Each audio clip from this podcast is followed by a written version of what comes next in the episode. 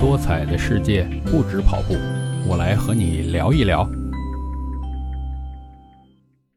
嘿，你好，我是绝对伏特加大叔，欢迎来到大叔不聊运动节目。二零二四年第一期啊，咱先祝各位新年快乐，新年进步。如果各位要是立了什么 flag，咱就藏在心里边，别说出去。我发现呢，这个 flag 你要说出去呢，未必能实现。除非是你心里早就想好了，这玩意儿挺容易的。嗯，我看看到年底啊，我立这几个 flag 有几个能实现的啊？那么今儿想聊聊什么呢？就是我儿子不是上高一吗？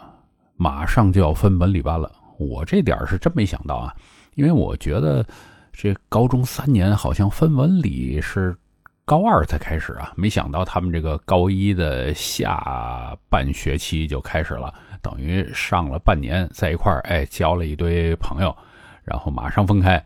嗯，他反正有点困扰吧，这个青春期少年嘛，我就觉得，哎，没办法，这个人生路上必经的呃一步。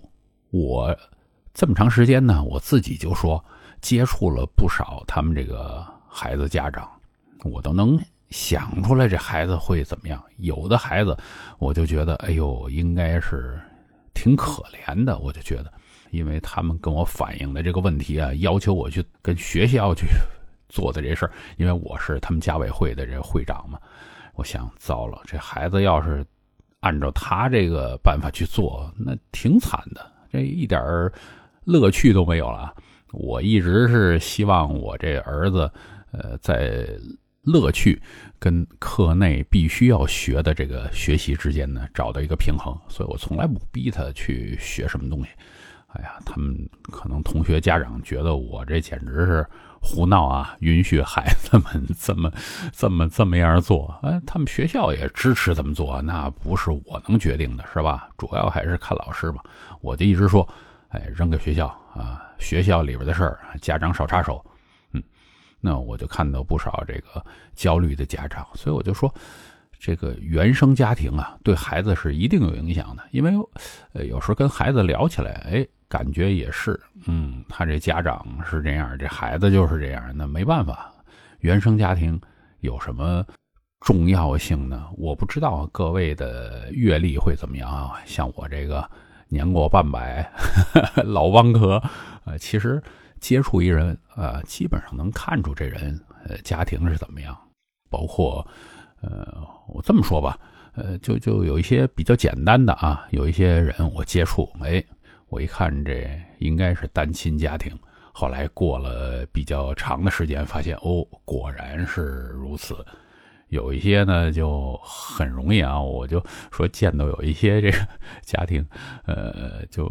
哎，高干子弟，那这是怎么样呢？其实啊，咱们大家好像啊，社会上有一种说法是这个，呃，富贵人家都这孩子不好，学坏。其实并不是这样啊，有很多特别特别单纯的这种家庭，人家富贵人家不一定把这孩子教坏了，也教好。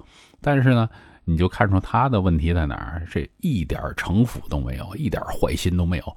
然后，呃，但是呢，他就很奇怪啊，他按照他自己那生活方式去这么活着，呃，你想明白了就明白了，不明白觉得他哎，经常做点伤人的事儿，因为他觉得那个东西对他来讲是正常的，但是你就觉得不行，所以你的原生家庭其实对你的性格塑造啊各方面有非常非常大的影响。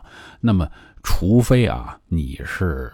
很有个人思考的能力，嗯，能够扭转你的命运吧？啊，要不然呢？所以咱们经常最近，我反正是经常听人说什么，呃，阶层跃迁呢，什么或者是改变命运呢？这些真是比较难，因为很多时候你原生家庭就决定了你的视野，决定了你这人生这条路到底会怎么去走。但是，我就希望啊，大家抛开这些啊，咱们尽可能多的敞开心扉，去见识更多的东西。如果这个你的家庭，哎，教给你那些东西是对的，那你就要保持；如果你真的觉得，哎呀，这个是有点问题，我应该做出自己改变，那希望你去改变，啊，并不是说这个改变是什么，你你白手起家去发财啊，这个不关事儿，而是说的这个人的一个性格，因为很多大家看到啊，即便这个人啊发财做了老板，还有呃这个几几亿身家。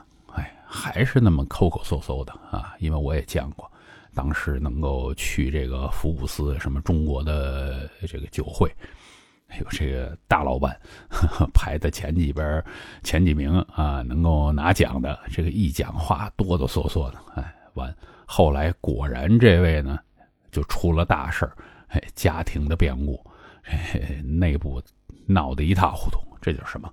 这就是他的原生家庭带给他的这种见识上面不足，最终造成了他呃选择这个配偶啊，然后选择的这个呃大家的追求可能都是只关注这钱啊造成的问题。好，我希望这个大家今年二零二四啊都能有一个特别特别好的进步啊，特别是在自己的这个事业这个方面。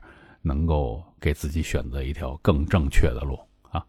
今天就聊到这儿啊，有空我们继续的不聊运动。